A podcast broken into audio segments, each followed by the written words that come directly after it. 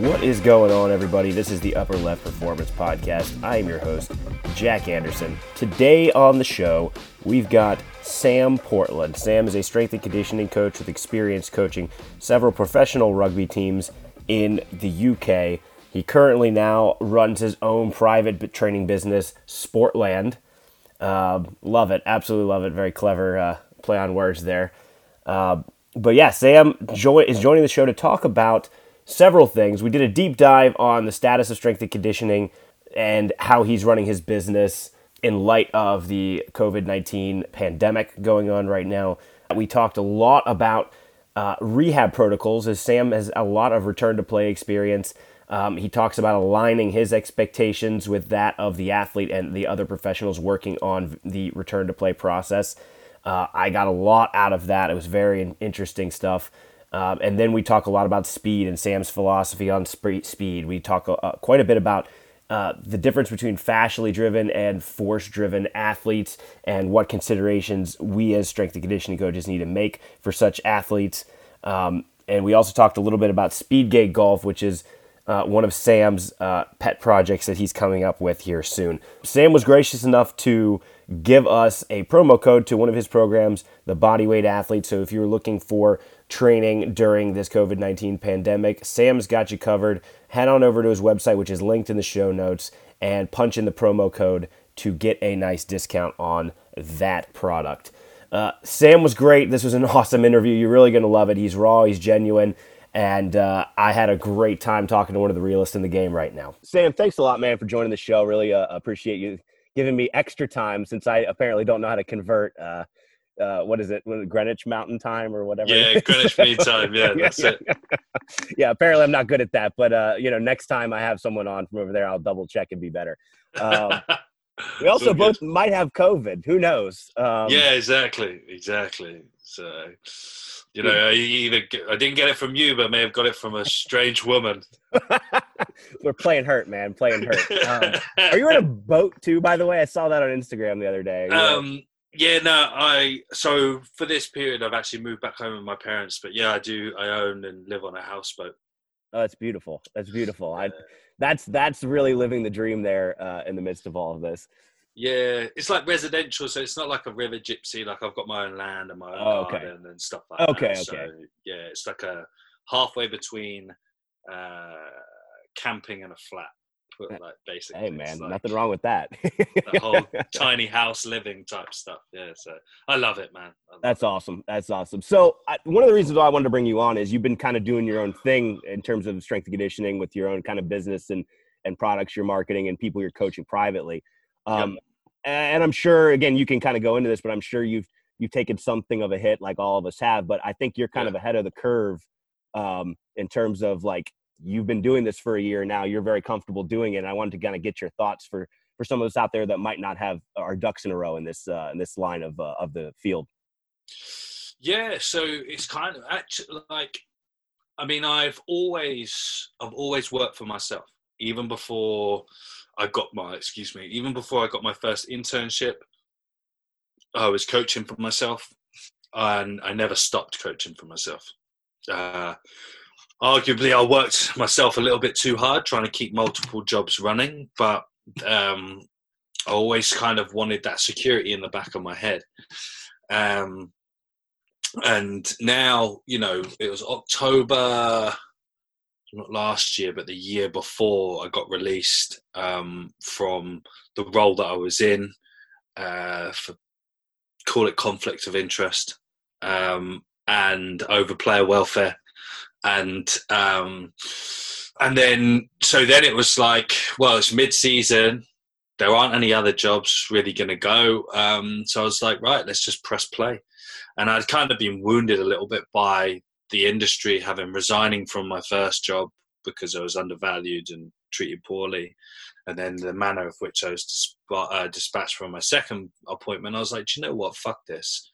Um, for for both reasons, I was trying to do the right thing, and it was it was getting met head on with the industry.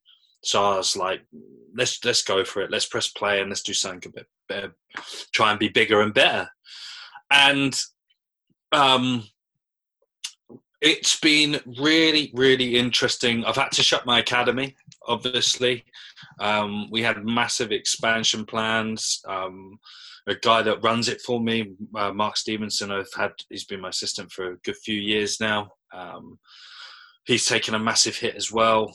Um, a lot of the in person stuff has all gone down the pan um, purely because you know you're working with professional athletes and we just need to be careful and then some of the facilities that we're working out with have obviously closed um, but luckily and i say this um, very very hesitantly um, i was moving into seminar season anyway so every year uh, we do the coach Sportland tour um, this year was meant to be five five cities in five weeks um, we are doing London, Birmingham, Manchester, well, Burnley. I was in Belfast, Dublin.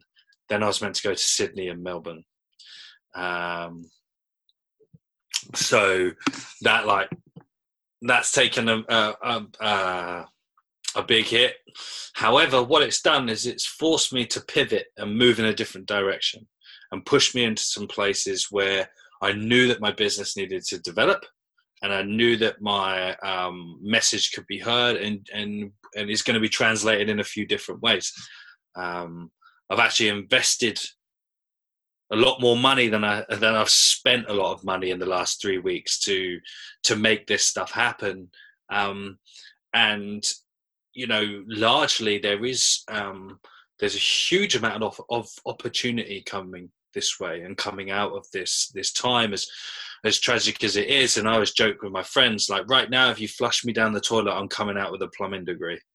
Um, and that's the mindset that I've had with a lot of things that it's going to be all right. And because I've worked for myself for such a long time around these other jobs, they weren't my complete identity. Whilst I loved every second, I was, well, mo- most of the time with those, um, that when it was taken away from me, it wasn't everything lost on me. Um, you know, uh, Uh, for a couple of years, like that, I wasn't as an S&C coach. I was a landscape gardener.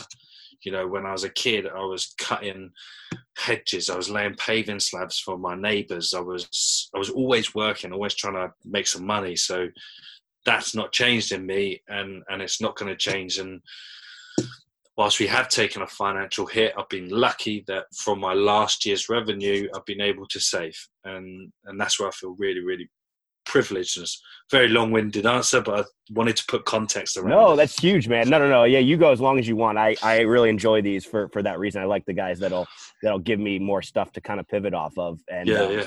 I love that you said because I think the the best people in the industry right now are ones that are seeing this as opportunity rather than like abject failure or like yeah. the end of their careers because there's so many yeah. ways we can pivot. Yeah. Yeah. No, I completely agree, man. And, you know, I feel sorry. I feel really, really sorry for the people that are so attached to the job. Their job is their identity. Sam Portland is an S&C coach, a performance coach, but that's only a small part of me.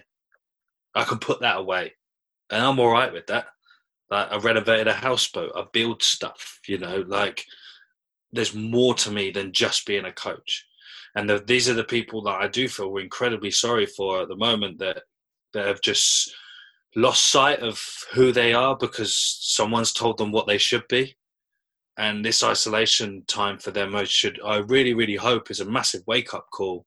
Yeah. Because if you've never been fired, you've never been betrayed by something that you love um, unless you know your girlfriend's cheated on you or something. uh, but like, the, you've you've never felt that it's it's gone. It's taken away from you, and there's nothing that you can do about it. There's nothing you can change, and you have to grieve. And I think there's on some level, some of these coaches will be grieving now yeah. because because that's all they have. And it was an interesting story.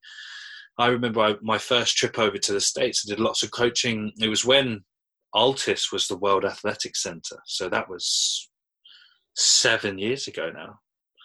And I think I met in 20 odd days, it was a silly statistic. I met like 25 coaches, and 95% of them were either single or divorced. and I was like, that is not going to be me. Yeah, yeah. Because nothing is, and what I've learned is that when when that's taken away from you, what are you left with?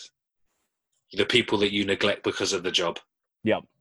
And and that's why being in my position now, I'm like, let's let's own this. And and what I'm really excited about is that I hope, right, this would be beautiful.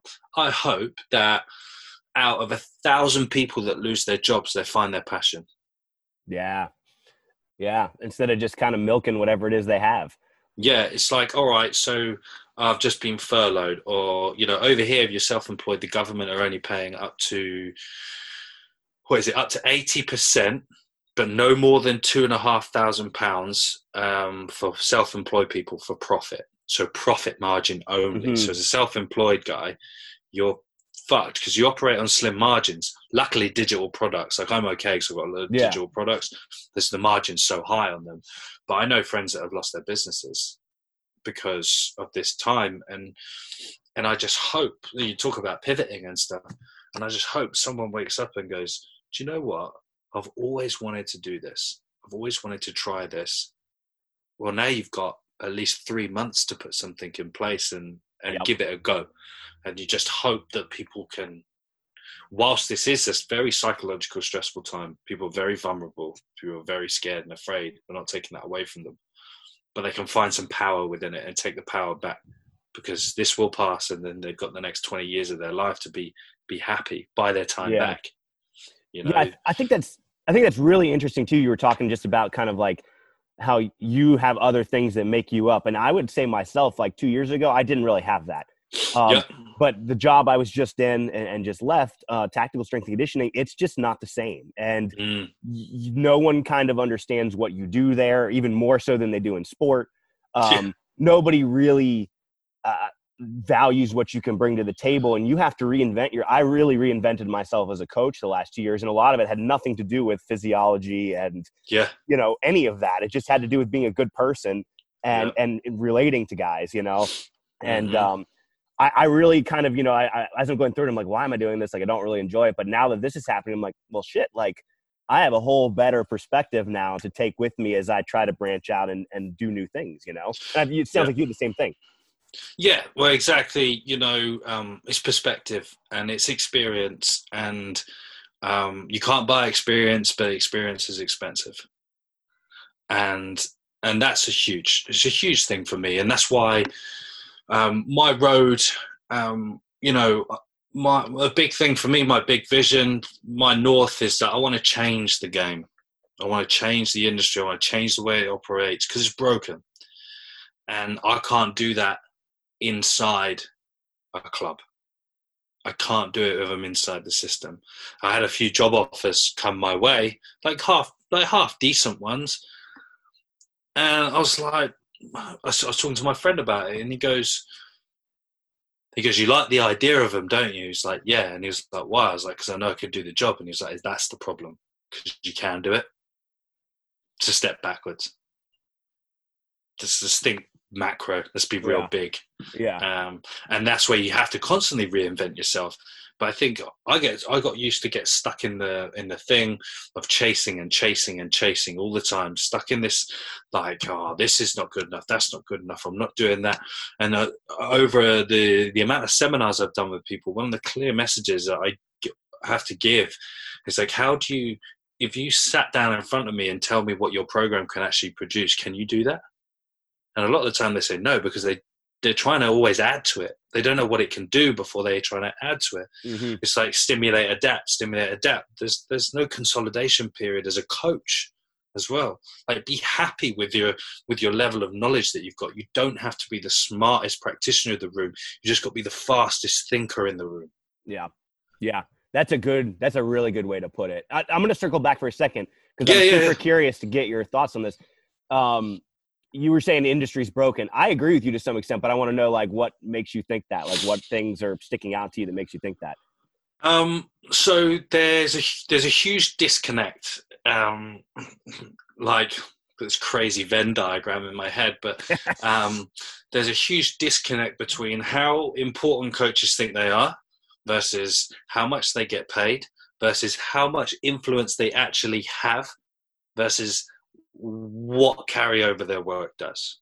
And that's just the S and C's yep. fucking mind yeah. fuck of a situation. Like there some you can become the most stubborn, you're like a toddler sometimes because you don't get your own way. Well, fuck. Life's difficult. You're not going to get your own way, and you're going to keep fighting against something that you're not going to change. And the reason why you're not going to get change is because the idiots hiring the people that are like the coaches are devaluing the coaches because they don't have a fucking clue who they are. Um, and and that is broken as a system. Where in any other industry would you have someone hiring someone who's not qualified in understanding that role? Nowhere. Yeah. And then also, because um, Keir talks about it a lot, and I completely agree with him. It's just it's, it's basic economics. Like the market is full, so it drives the cost down. You know, and so you're going to get paid fuck all because there's and it's it's a it's a really fucking sleazy way. It's it's it's very underhand. It's a devaluing process. Like the guy that actually gets the job should get paid more because there's so many coaches, mm-hmm. not less because there's so many coaches. Mm-hmm. Um, because then it comes back to human worth.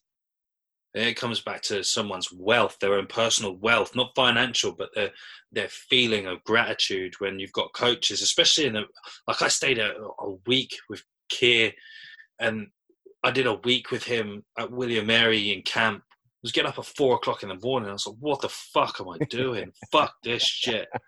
Like, this is fucking. And there's coaches that will do this, and they, they've got 10 teams. I would fucking quit because that is just, I, that for me doesn't give me enough. America, but that's baby. from experience. We get up early and yeah, but that's my that's because I'm looking at that from having turned the pages in my book and my yeah. story. Yeah. I was looking at that from there. As a young, hungry coach, you know, I was working 15 hours a day, 3 mm-hmm. jobs, you know? Um, and so, but I think that's why it is broken. And I think that the, the UKSCA, the strength and conditioning accreditation, is terrible. I think the CSCS is fucking garbage. I think they're all rubbish. They're all broken because what they're, they're not, they're, it's like people detach from what it means to really truly be a coach trying to write a fucking recipe when they've never chef, been a chef, you know. Mm-hmm. That and they're, they're, I'm sure there's certain people that represent these governing bodies and da da da. da, Take a fucking paycheck at the conference every year because shit, I would do it if they're going to chuck ten grand in my back yeah, pocket, oh, yeah. like, let's be honest. And um, I'm not going to sit on my fucking soapbox here and you know, people yeah. in the states listen to this go, "Who the fuck's this English guy?" We're all going to get paid, man. Land of opportunity, right? So, but so that's why for me, I feel it's broken, and and and if if I something strongly within me um, when I resigned from my job because I just knew it wasn't right, and I got let go of a professional differences over player welfare. That's the line. And I knew it was wrong. The industry was wrong you know, and and if I'm if I'm going to impact and and make make my mark on this industry um, as a loudmouth redhead, the you have to impact more people in a much more positive way. Yeah, you know, like you know, I would love to do you know, like a bloody coaches retreat or something. You stick 20 coaches in a room and they're not allowed to talk about strength and conditioning for a day. It'd be the quietest room in the fucking land. Yeah. Yeah. because it's so broken. There's nothing wrong with having a passion. But you've got to be able to navigate that passion through muddy waters. Yeah. And, uh, and all, all that, you know. I'm I'm with you on the, on this in a lot of ways, and I, I would just add on it for me. It's just like I'm very concerned about young coaches because I don't think we've moved the model forward at all from a like I know I'm going over the S and C side now, but like yeah, yeah, we haven't moved the model forward enough in my yeah. opinion, just terms of like getting people to understand basic principles. Like we brought some a lot of young coaches in on this tactical strength conditioning. They're fresh out of school, like they might have had one internship.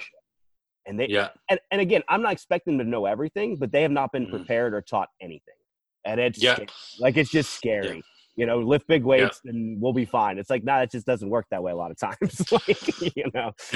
You know what's going to happen in the UK next year, especially with rugby, because uh, we were just talking before they furloughed the league. Um, backroom staff are all going to get laid off, and do you know who they're going to pad out the performance staffs with? Interns. Yeah. They'll go from a crew of six, if you're lucky, to then a crew of two plus two interns, or three or four interns. And you're just going to see the quality of the game drop. You Yeah. see injury rates go through the roof, and that's because it's the first. They're the first people to get cut. They're Yeah. The physio physios will be the second, because heaven forbid we we don't fire the people that put the players back together, but we fire the people that keep the players from breaking. In the first place. Yeah. Exactly. yeah. you know but then again i'm i'm a dumb director of rugby who thinks medical's more important the guys that fix me are more important than the guys that prepare me Yeah.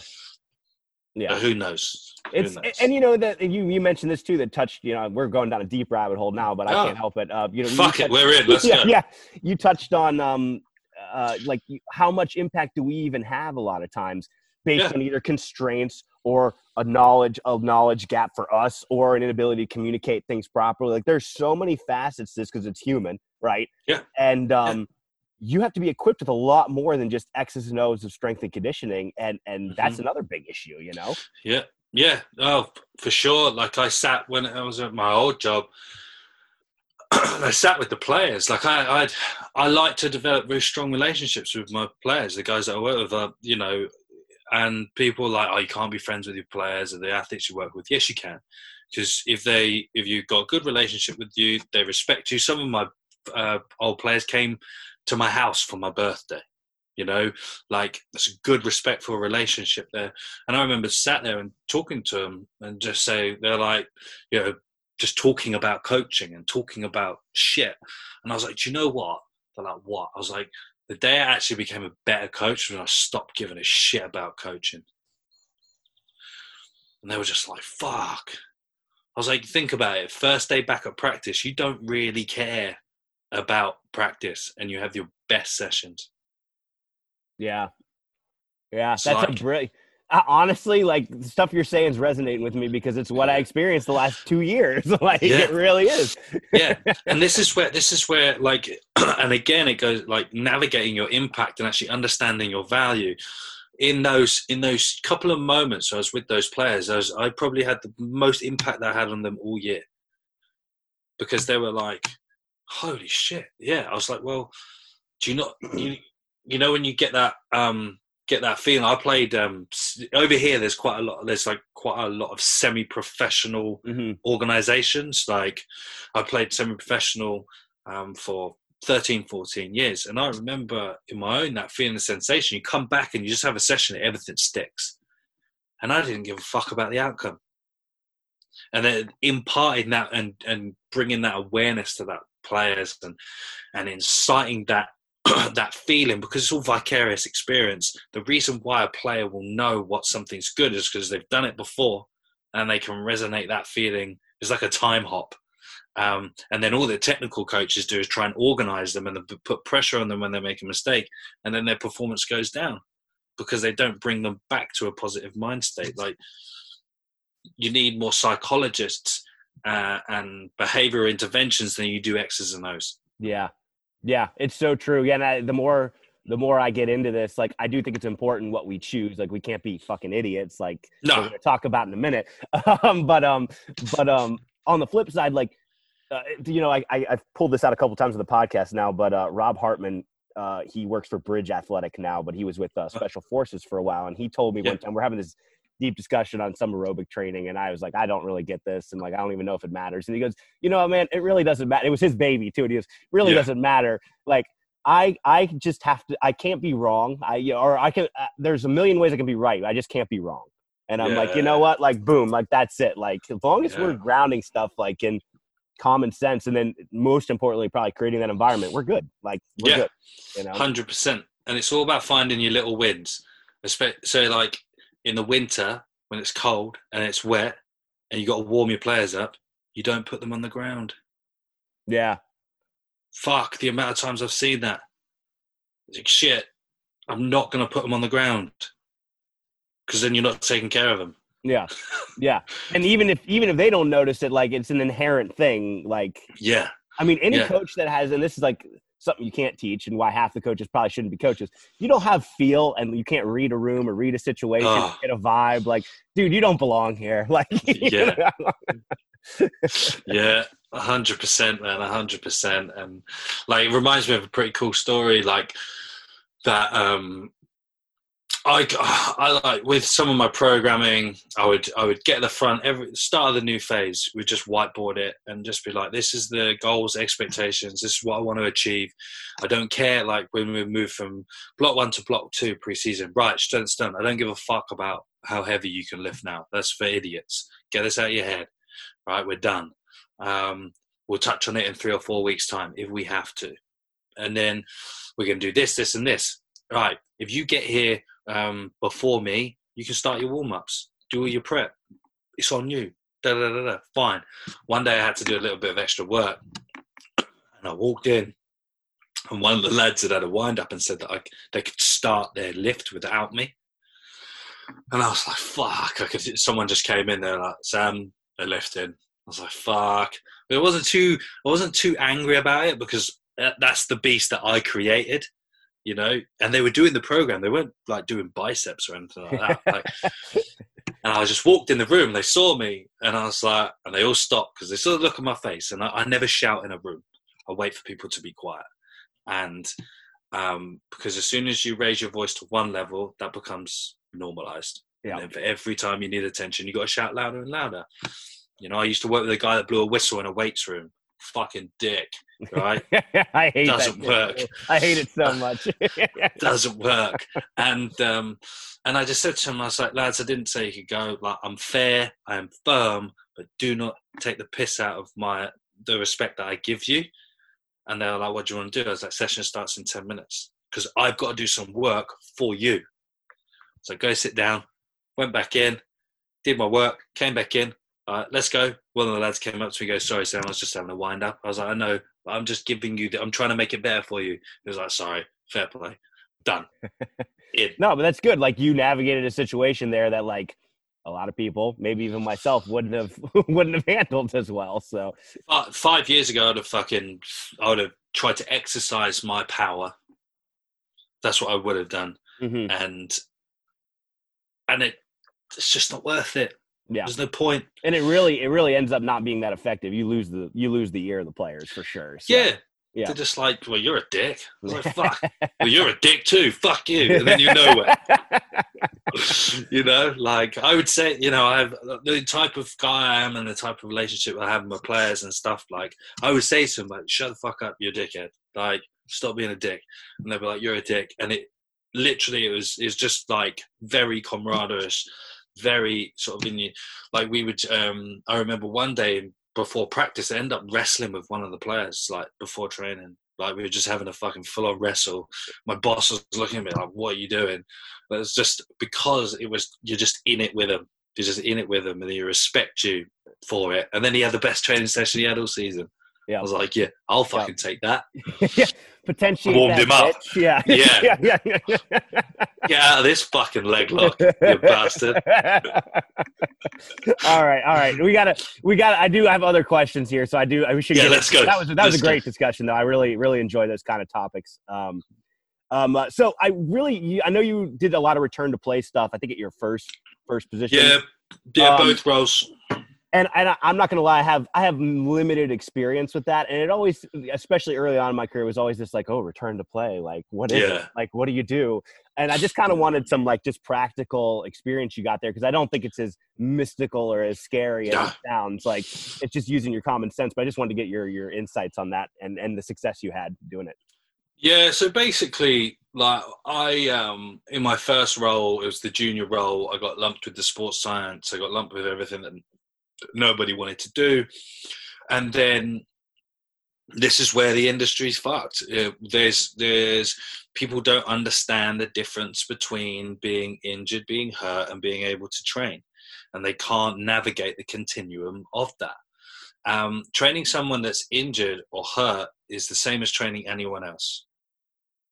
It's you just have to manipulate the variables a little bit different. Mm-hmm. Long term, you've got to know your fundamentals. You've got to know some correlation stuff. You've got to understand, you know, some of the kinematics. Um, and make sense from shit. Like you just, it is a lot of common sense, and it's just rehab and return to play is just appropriate training.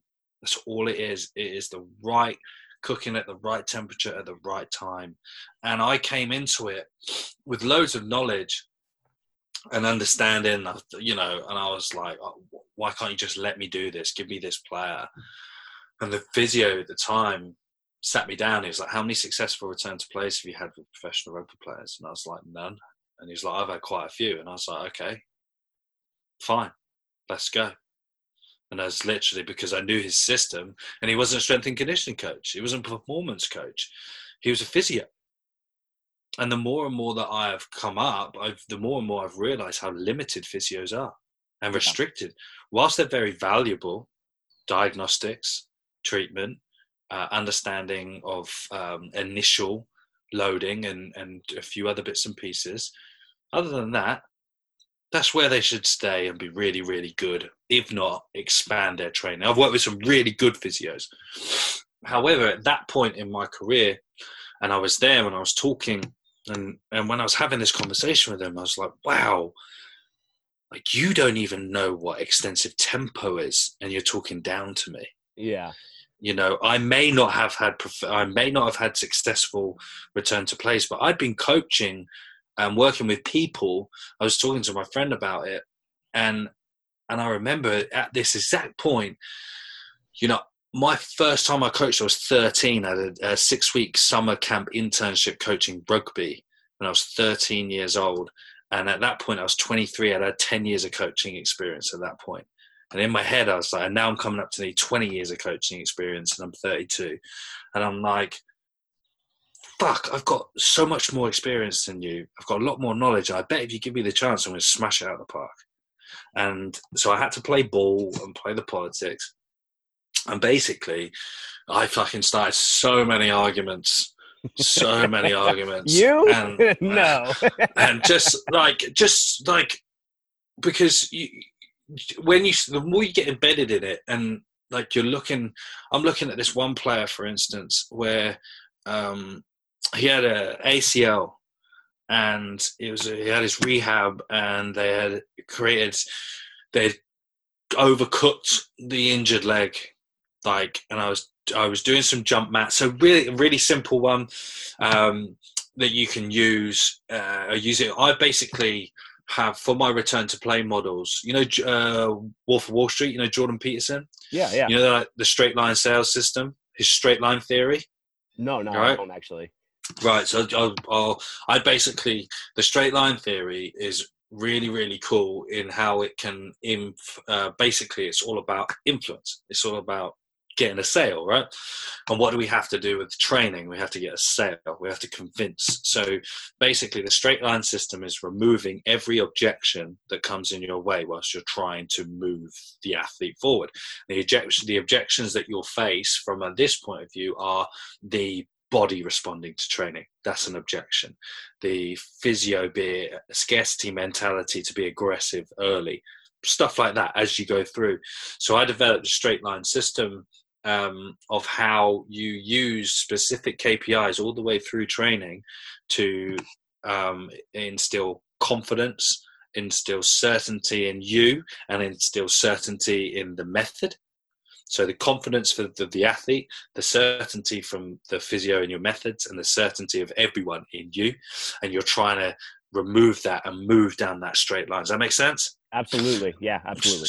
So if you were to take an injury um, I went into uh, Burnley, you know, the Premier League soccer team, Burnley Football Club. Yep. So I did a couple of days up there with those guys. Amazing, amazing. This came in. I did a lot of speed stuff with them, and and we had one player there that had a uh, an ankle, a bad ankle. He broke his ankle, and everyone was stuck, and it was a very familiar situation. They were stuck with um, trying to progress him, and try, but but trying to they were pulling and pushing, pulling and pushing in two different directions, medical and performance and um, I I won't. I don't want to get anyone in trouble with this. So, uh, but basically, all I said, and I've said this to a lot of people with a certain injury, it's like, well, where's your baseline? Where's your bargaining chip tool? It's like, well, we, we didn't have one. And and the guy that was there, it's literally him doing most of it on his own. Very, very difficult situation, but it's not it's not dis, disfamiliar. Just use that as an example. But the um, in, in a lot of cases where I speak to people about their rehab, it's like, okay, so when uh, take a hamstring for example, right? You've got a low, you've got a low, um, like a, a distal grade two bicep femoris hamstring strain. All right, um, you've got the ability to test uh, force.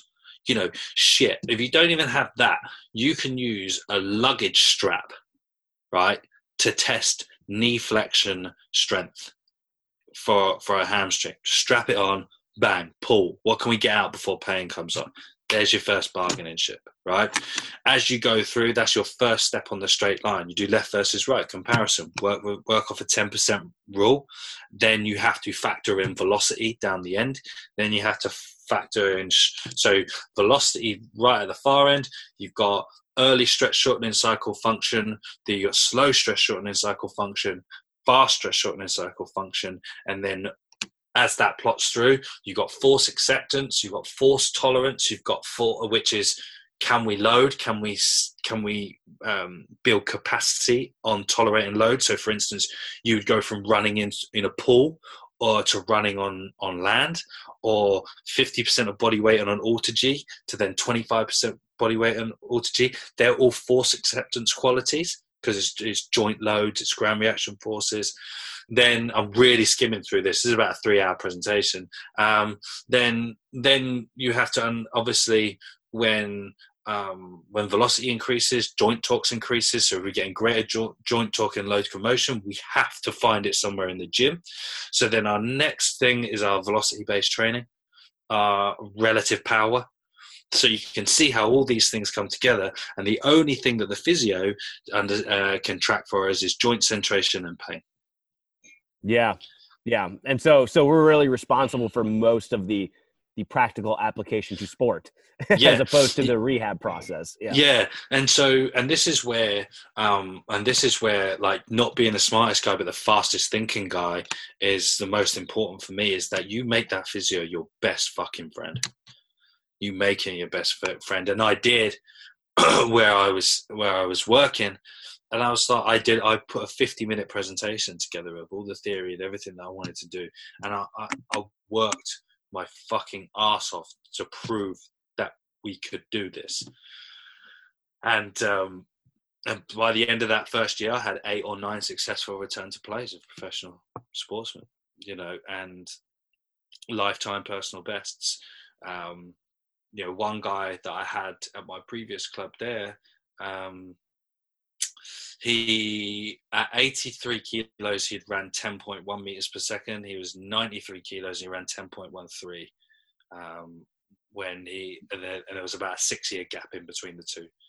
So you know realizing performance and going through all of that and also use just fundamental training principles uh, common sense listening to my player educating my player and then also alongside it bringing in this concept of straight line theory with building certainty through KPIs, belief through KPIs, and uh, moving objective uh, data along, and periodizing your metrics is one thing that I don't think people do enough, or or take a, a holistic view of it. It's your one metric is only useful for one period of training, because if you've got training residuals, like I always look at it for team sports or for um, a lot of sports, my I just um, it all fulfills back to like Maslow's hierarchy of needs, really. Um, at the bottom, it goes back to Bondarchuk's um, uh,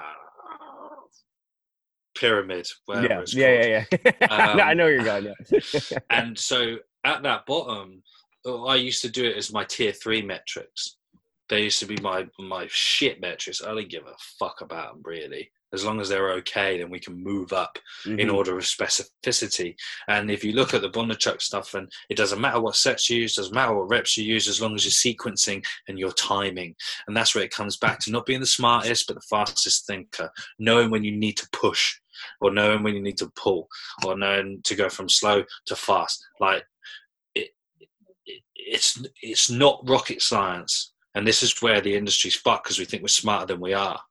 Like the body's a hell of a lot smarter than we Yeah. do, and it will filter the noise.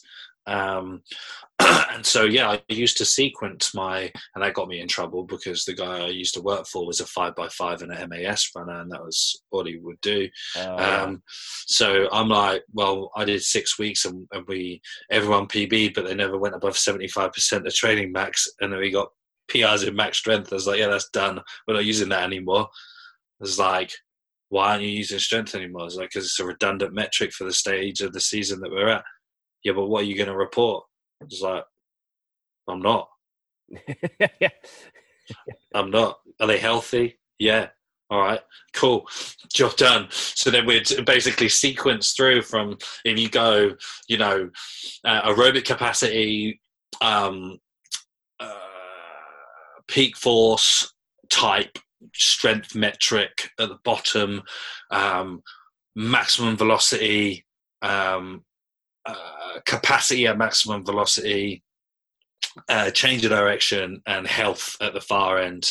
You know, that's your sequence, and you plug the gaps of where you need to do based on the type Yeah. of athlete yeah. and because you're going to find that different athletes there, there'll be a stream there's a common theme of general to specific but within there uh, a general strength quality for a more tendinous elastic guy is going to be completely different to a force driven um, uh, short man. Yeah.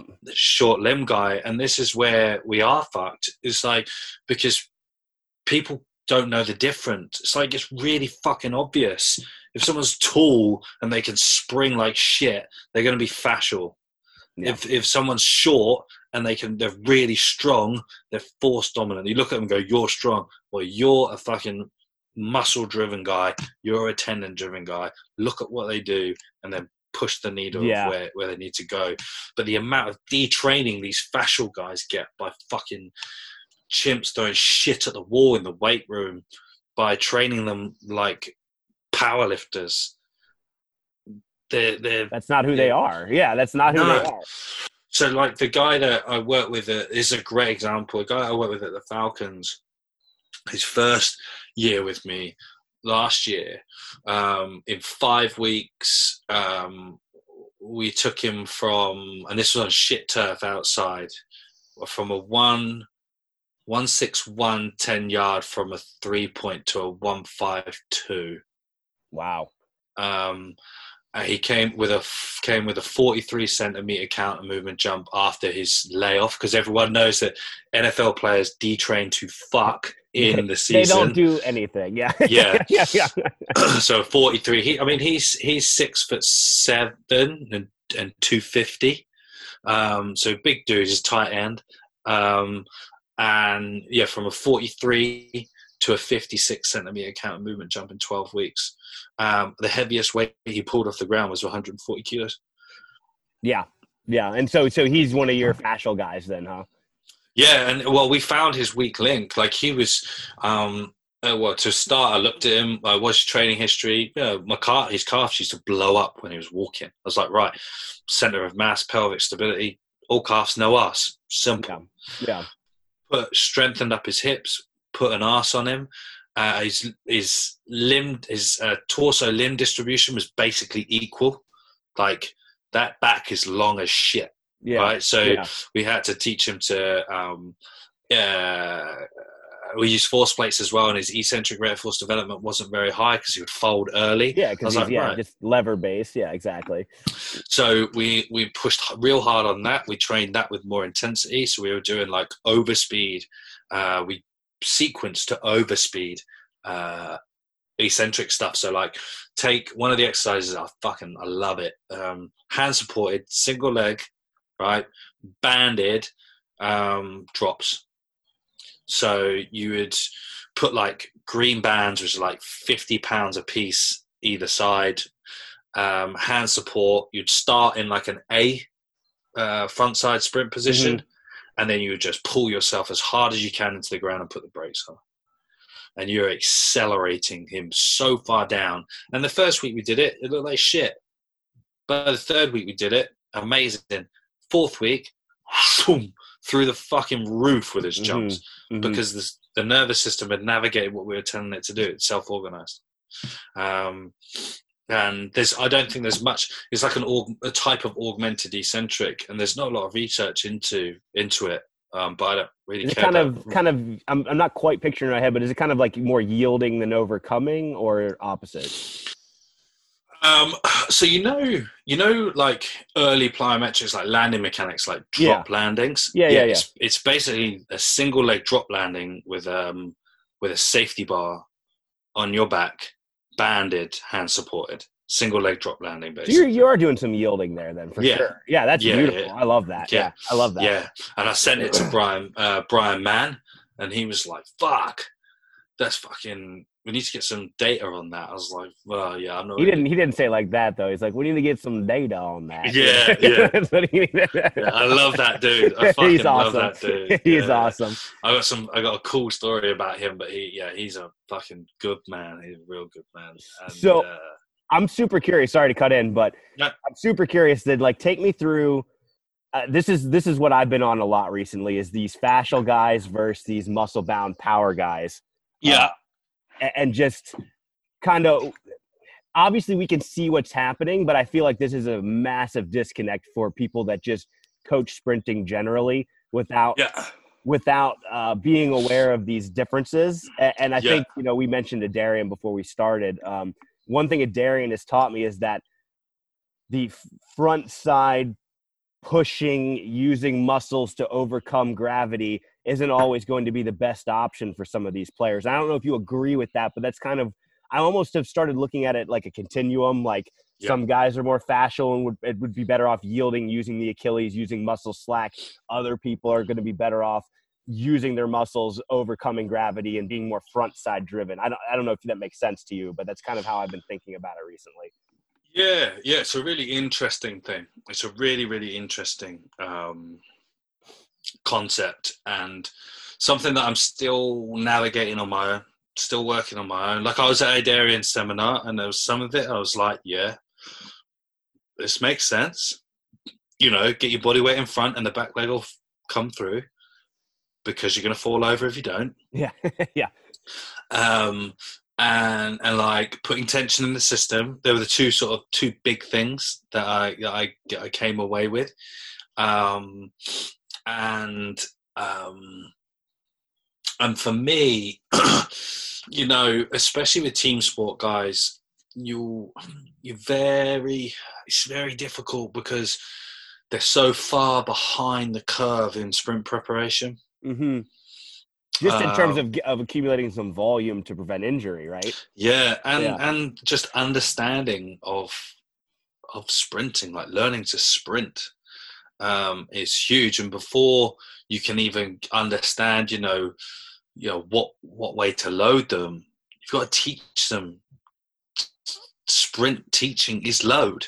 Skill acquisition is a shit ton of cognitive load for these guys, and and I, I'm talking to Jonas a lot, and like with a few issues that I've had with a few players and and bits and pieces, and my and like, and I said to him, I was like, teaching mechanics would get you fucking so far. Like, I've taken three three and a half tenths off of guys, uh, like of their ten meter times, like just by teaching them how to change their legs.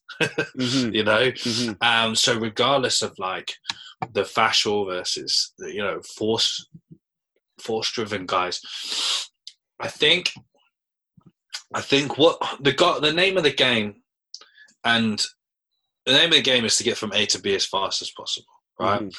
And where you're really going to truly find out that is when you start stressing, really stressing it to break the technique. And for every level of speed and new level of speed you acquire, the technique will break somewhere. And where that technique breaks will tell you what that athlete is missing from a quality. And the bandwidth of breaks is really, really high at the beginning. So, for instance, you know, um, I had a I had a girl uh, saw privately. Um, can't mention what organization she works with because some people in the industry don't like private guys like myself. Um, but they can get fucked. Um, so the basically, um, and I say that in a really jovial way, like it's just banter, but like I made her better. Um, the we were working on a limb exchange from step one to step two, and and when the penny dropped, step three, four, five, six, and seven were fucking terrible, and and was that and also this is a huge thing it's a really really interesting thing that came from this one player in particular. She got profiled and on force plates and they said that she was missing um uh she didn't have stiff enough ankles. She was missing ankle stiffness. I was like all right okay. And they put her on a stiffness program. In 30 seconds we changed the stiffness of our ankles just just By by, teaching a concept. Yeah. yeah, just yeah and by that's coaching we missed the boat so much with that stuff. I hate Yeah. when people make a a a physical like Yeah. oh you're limited by this it's like Yeah. are we we don't know Yeah. that like let's talk about it Yeah, you got a fucking whether you got a radar chart and a bar graph to tell you you're a fucking idiot. yeah Like, well, well, well and then you know try telling an athlete oh yeah you don't have that like yeah. they're gonna be like oh he thinks i suck like that's Yeah. not yeah again Well, this is that was the that was the load that she was carrying with her. So like she had she was broken. She had this problem. It's like you haven't got this problem. Let's do this, this, and this. Let's try this. Well, let's do this, this, and this. And I'd been working with people, and and so with her, that first step popped, and she just got out. It all just fell right. It all just fell right. And then the she um and a lot of the time with team sport guys, yeah, they are missing the elastic qualities. They are missing the elastic qualities because when you get there through that first and second step, and then they've got to start really trying to turn over fast to transition because you've got, you know, team sports, you, you start, you're accelerating from a two point upright position. You, you're trying to learn to uh, uh, project horizontally from an upright position. You've probably only got two or three steps to get it right, but then before you've got to start getting into maximum turnover. yeah So it's a real complicated beast, and people don't give it the credit that it deserves. And and so these guys have got to be able to store and release elastic energy a lot quicker. Um, but that being yeah, I mean, said, you don't have time to slow cook like in a sprint. I mean, everything's happening quickly for elite Yeah. sprinters, but you could tell there, there's a process. Yeah, except they're slow cooking the process of getting up to max velocity. You don't have that Yeah. luxury in team sports. No. Yeah, No, you, otherwise some someone's gonna fucking come and rip your head off. Like, and and so yeah. So my point, well, now about my actual point is that the um your the, a lot of these guys. So we go tendon, uh, fascial guys versus force guys. You're you can know them by looking at them. Really, you can know them by stressing them. And the the really interesting thing is is that transfer of the skill is so powerful and lasts so long that because one of the number one ways that I've fixed uh, so much um, of people's acceleration technique is with heavy put work. Right? And there's two ways that you fit on it. If they've got low leg speed, if they've got slow leg speed, or they don't put enough force in it, they use heavy pulleys. One of them, one of, one of them we use um, to express force into the ground. One of them we use to slow the athlete down so they can sit in the position and turn their legs over quicker under the same load. Two different means. And for a team sports setting, you don't want to have to keep changing pulleys up and down for all your athletes. So you've got 30 or 40 guys. Um, you know, I used to have to do 20 at a time with only four pulleys. Like it was a fucking nightmare. Um, so I had to turn all of my guys into coaches. And I would group them based on the type of, not how fast they could run, but the type of runner they were yeah, yeah. um, and I'd be like, right, you guys are all the same, so you need to your coaching cues are this, this, and this. Watch it. Tell me you can see it. So work off a rule of three: one doing, one watching, uh, one learning. So uh, one one coaching, sorry, the one watching is learning. So you then you would drive them into their cues, and so they're actually doing it three times. So they're practicing visualization whilst there's watching. The Yeah. guy's coaching is mentally rehearsing. The Yeah. one's actually That's doing the way it to do it, man. Beautiful. and they would just spin and, and i've coached a group of 50 with that concept um, and it just frightening but yeah so i so and then you would and then so how that transitions into the weight room is that you know everyone everyone needs um, some capacity to produce force. So how do we train them differently? How do we train a, a force uh, muscle driven guy versus a tendon driven guy? We don't you would automatically assume that we do a lot more jumping and elastic stuff um, with a tendon driven guy. No you don't because that's their dominance. You nurture that dominance. You tweak it. You just keep an eye on it. Because um, those guys that are really tendinous, they look can look really fragile. Mhm. They're not robust.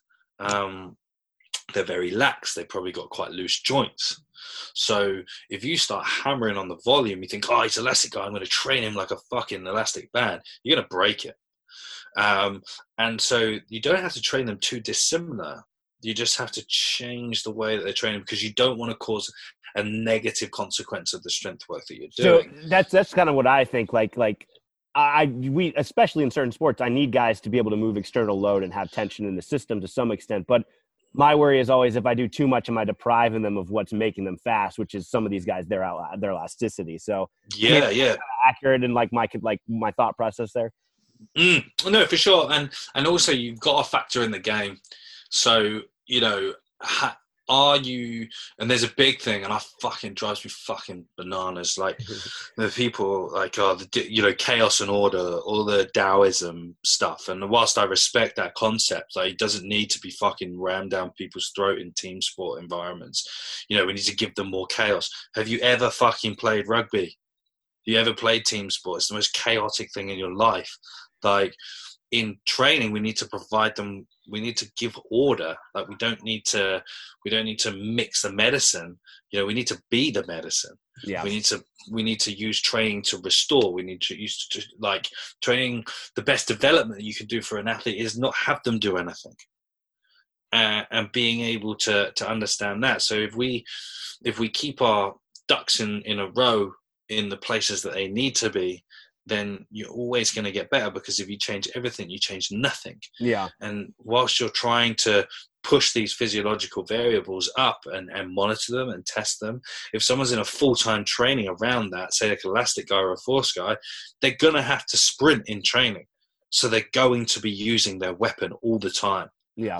It's, it's your job to keep an, an, an eye on that weapon can you can you understand how that weapon works even better by watching them train um, and watching them fail see when the weapon breaks and then go back into your training environment. And and so from like a set play and a set piece um, with like a like a winger or something uh, when they're running their lines can they not cut left or right well enough? Or is there do they shorten you know off a so like a five man line out in rugby it's a set piece you've got there's 10 15 meters um, either side of the middle the Mhm. game line they call it the line of scrimmage. So the player's got time to pick his line be patient and build but when that stress anxiety comes on do they shorten do they shorten their stride do they do they stop using their weapon and then you have to go and coach their weapon back into them and and that's the whole bigger picture of, of sports performance training and and how where where we're really not that important in the gym like we can do a lot like we keep the organism moving in the right direction and change the oil Yeah. Yeah. Yeah. We're, we're, yeah, our impact is more subtle, I think, than we think. Like our interventions might not be what's what's doing it necessarily, but are Yeah. are just reminders for them. Like they're probably capable of doing a lot of what we're having them do, and we don't need to coach them to do. it. We just need to remind them. Is that kind of what Yeah. you're getting at? Yeah. Yeah, yeah, hundred percent. And the psychological conditioning of everything is huge. Like first and foremost, the athletes have got to trust you, and that gets banded around a lot. Gets banded around. They, you've got They've got to get buy-in. They've got to get this. And I, you know, uh, Brett Bartholomew with this stuff. I know Brett very well. Good friend of mine. Um, had a lot of good co- phone com- conversations with him over the last few years, and I could, whilst I completely agree with everything that he says, a lot of athletes the we've got the best bullshit detectors. Yeah. So they, they'll easily sniff you out and they'll chew you up and spit you out. And to get buy-in, the easiest way for me is just to be upfront and honest. Just be who you are, and that's where the guy that's the the only thing that he is is an S and C coach is a guy that an athlete will worry about. Do them doing their best for them because they don't appreciate the big picture. So take that as a sort of as a bit of an example. Like with my guys, when the best the best times I've had coaching is when I don't give a shit about the coaching, and and off the back of those conversations with my players, my program just fucking took off. It had its own heartbeat in this in this thing, and we used to how I used to prepare my players for speed, um, and I, will talk about this more in the um, Speedgate Golf manual. I've actually, after two years, I've nearly finished writing the bloody thing. Keeps getting put off, um, and now, now I'm locked in my house. I can actually do it. Um, you have no choice now, man. Yeah. yeah. I said to Joel Smith, I was like, "Give me two weeks. Give me two weeks, and we'll put something out." Um, but uh, what I used to do is, if it was a technical day, there there would just be written on the board: speed trainers right? If it was uh, technical but running fast, it would be uh, speed GPS, um, so we can track their speed.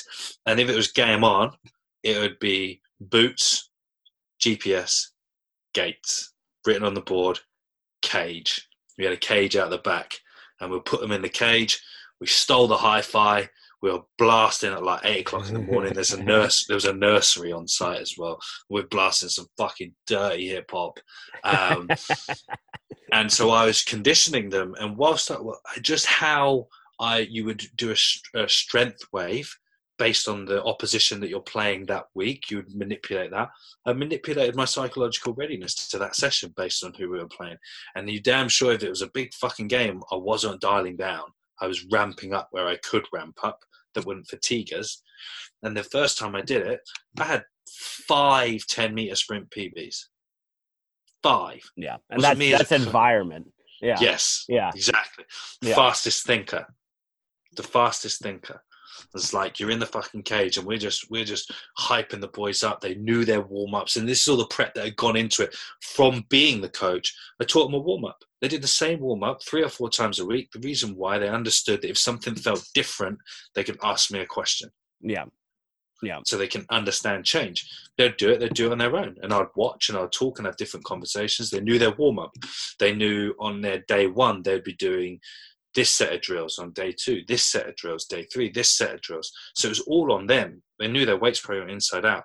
So by the time I'd worked and spent six months getting to that point, I could then go just press play on the fucking uh, i um, the iPod and let shit fly. Yeah, you know, because it was it we were there and we were ready to go. Well, I think that's the best sign of good coaching. Like when you get them into a more dynamic environment, because you're talking about getting them back to some sort of uh, less chaotic environment can be a good thing. But once yeah. we ramp it up, they the vestiges of coaches are gone uh, is, is, gone. Like we're not there anymore. Like it's on them, and if they can't do it, then we didn't do our job. You know? Yeah, so, yeah. It's the same way. Awesome. I, I, same way. I hate the technical coach that screams and shouts on the sideline because once they cross the whitewash, you're done. The hay's in the barn, buddy. Yeah, yeah. There's no more. Yeah. That you, you, if you've not prepared them, then it's on you. And your anxiety as a coach, it's like reading a room. If the coach is anxious, the players will feel it. Yeah. And that's why like we press play on that fucking iPod and it is loud. They knew they knew we had you basically had to buy your way into the speed gate stuff. So first rep, if the second rep's faster than your first, you get a third. If your third's faster than your second, then you can go for a bonus. So, and on your bonus can be a showboat rep. So, you tell me the time you're going to run. Tell me the time you're going to run. That's awesome. That's awesome. I like that a lot. And and so it was just like, and we used to like the showboat stuff is awesome, right? Because the, the players will love it. It's really ego centric, and you know, it's like you when we do some sort of testing or some sub max stuff. It's like, right, showboat reps today, boys. What you got for me? What you got? And like, someone will be on a bench and they'll be fucking talking shit to another guy or telling jokes, or you know, someone would fucking strip down into boxers and fucking start doing chin ups and just all kinds of crazy stuff, um, because it enriches the environment. It's there it's their environment. That's awesome. You know, you, I love that. Navigating a ship and and being private guy now, like telling these stories about back in club. Um, I miss it. I miss the players, but I don't miss anything else. Yeah, I really don't miss anything else. Yeah, yeah, because yeah, that like you said, that's that system is Mm. It's tough to. It's if you. I'm sure if you find a good one because I've talked to people that love where they're currently at, like professional. Yeah. But I mean, you know, I had a I had a potential job last year that I ended up not getting, and I had someone call me afterwards and tell me like, "Dude, you didn't want that. Like, yeah, you're gonna you you yeah, it looks good on paper, but you're gonna be in an environment where you're just one, you're not gonna get better, and two, it's not gonna be much fun because nobody's happy." And yeah. I was like, you know what? Like, I don't, I didn't need that. So, you know. Yeah, it's like you know the biggest the biggest um uh well you know something for me is like don't think i'd ever want to be a strength coach in the nfl because i actually like my job yeah well and then you know, I mean, you want to talk about like best practices and keeping athletes safe. Like, yeah, that CBA. Like, yes, I know the players like it because they get ample time off and they don't. They're not obligated to do a lot. But I mean, it really like if you're not serious about your training on your own, like you're yeah. in a bad way when you come back. And the strength yeah. coaches, it's hard for them to put together the right kind of program for mm. you know 90 dudes that like I saw it firsthand when I was with the Bills. It's hard to do. Yeah, yeah. Uh, my second season at my first club, and this is where it swings in the other direction. You think rugby? I was in the last week of the season from the beginning of preseason was week 52. Jeez. Yeah, and that's that, and they play too much rugby. Um, so you know the state like coming out of this COVID thing, you know, with the league nearly having to go furlough and bankrupt and, and, and, all sorts of things. I think they need to really rethink the strategy of the league and the structures of the league for player welfare. You know, so you guys in for 50 to overall 52 weeks with some breaks here and there, but it's 52 weeks and going into like World Cups and stuff. Yeah, because that, yeah, that's the thing football doesn't have, like all these international yeah. things. Yeah, yeah. Yeah, there was like, because in, in the UK, um, in England, they don't have what's called a central contract. So you're not contracted to to England, put it that way. But uh, in New Zealand, everyone knows New Zealand's one of the best teams in the world. They have been for years. Their best players are contracted to New, Ze- New Zealand, and Ireland have it. Wales have it, and so coming into um, like the England fly half versus the New Zealand fly half in the last World Cup semi final. The England fly half played, I think it was twice as many games. As oh my gosh! So, so I mean, if you're affiliated in with the country, you're getting a much like more reasonable slate of games and, and matches. Yeah, and like you that. actually kept fresh. And I talk like oh. with a, yeah, like I I'm a big that parabolic relationship between freshness and fatigue is so far overlooked so far overlooked because it goes back to the point where people don't know the bang of their program. They don't actually know what their program can achieve as a result because they're too afraid of not understanding the next bit. Yeah. So they can they can have a circle jerk with their S and C coach friends. yeah, no, it makes it, it, that that that makes it very difficult too. I, I know the NBA runs into the same problem because uh, I mean, first off, like the culturally, they, those guys don't care for the weight room. Um, yeah it's just an interesting predicament to be in because like you need to load these guys to some extent because like you said these are the classic fascial guys who are fragile um, mm. so you need to have some sort of loading but when you play 82 games and then they disappear for the whole offseason it's very difficult to yeah. to, to figure out like what the best thing to do for them is when you're they're trying to play every other night so yeah yeah. Oh, it's it's fucking mad. Like, and so, so just some of the shit you see on the internet as well. It just fucking breaks me. I won't go down that rabbit hole, but it's like, and that's where the industry's broke. Yeah, that's that's where it's broke. You know, like, say like for if you're a psychologist, you have to be on a, a global register. You, if you're a physio, you have to uh, be safeguarded. You know, because you could kill someone what about the guys that are getting guys to fucking max out all the time? It's like, where is your duty of care there? And then you had the dude that was um had a bar on his back, fucking jumped on a Bosu ball on a box and then squatted with no hands. Yeah, I saw that. I, c- I could go and hit him with a baseball bat, that athlete, and do a better job for him. he'd be he'd be tougher if you hit him with a bat. Yeah. Yeah, exactly. Like that's a, appropriate training. Right, run into a fucking brick wall. Yeah, yeah, man. It's it is crazy just the shit that's out there. Dude, I had more questions, but I try to keep these to about an hour just just for, you know, consistency's sake. I'm gonna have to bring you on again. We'll have to talk about more stuff. But before I let you Yeah. go, please like uh all anything you want to promote, products, website, Uh, social, yeah. have at it. Yeah. Um. So if you're listening to this, I appreciate you know you listening to me and hear me talk shit. Um, you can get me on Instagram, uh, Coach underscore Sportland. Um, yeah, we in the COVID period of like we talked about at the beginning, we've got a lot of stuff coming up. Um, I just the reason why you can feel the the testness in my voice about all the stuff on the internet because I released the bodyweight athlete stuff purely to try and wipe the face of the internet with these fucking lunatics out there um, and actually give some athletes some hope in this period. So we released that. There's version. There's we're pushing it out to a 12 week program. So you guys will be the first to know this. When's this coming out? Uh, this will come out uh, not this Monday, the following Monday. I'm gonna put it out. Yeah, yeah, Yeah. So your listeners will be the first to know that it's actually been pushed out because it's been so successful to a 12 week program. So that'll be up, and they'll we'll we'll hook you guys up with a discount code of, of some Oh, sort for that if they Appreciate want it. it. Yeah. um and then yeah so we're going to be pivoting we've got I've, I've got some crazy seminarish type stuff coming up i've got speed progression all my speed progression manuals i think you've got a copy of one of them I have one of Um, yours. Yeah. yeah we've got change of direction we've got all sorts of stuff coming up so if you just jump on coach underscore sportland uh, and my email is sam at coachsportland.co.uk if you want to reach out and ask questions um, i'm more than happy I've, got nothing to hide and a lot to say. So I really appreciate having the chat with you, man. It's Dude, yeah, it's been great. Thank you so much, and and again, apologies about the uh, the, the time mix up. It's all good, man. It's all good. It's not a problem. This is the thing, you know, like I, it's the world is really small now.